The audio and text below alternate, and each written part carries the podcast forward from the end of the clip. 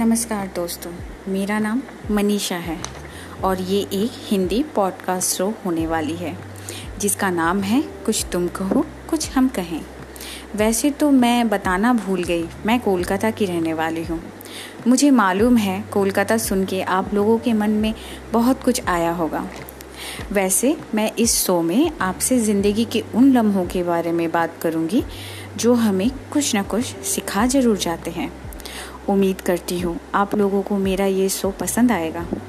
हर शुक्रवार, रविवार और बुधवार रात दस बजे। मैं आपसे मिलने आऊँगी।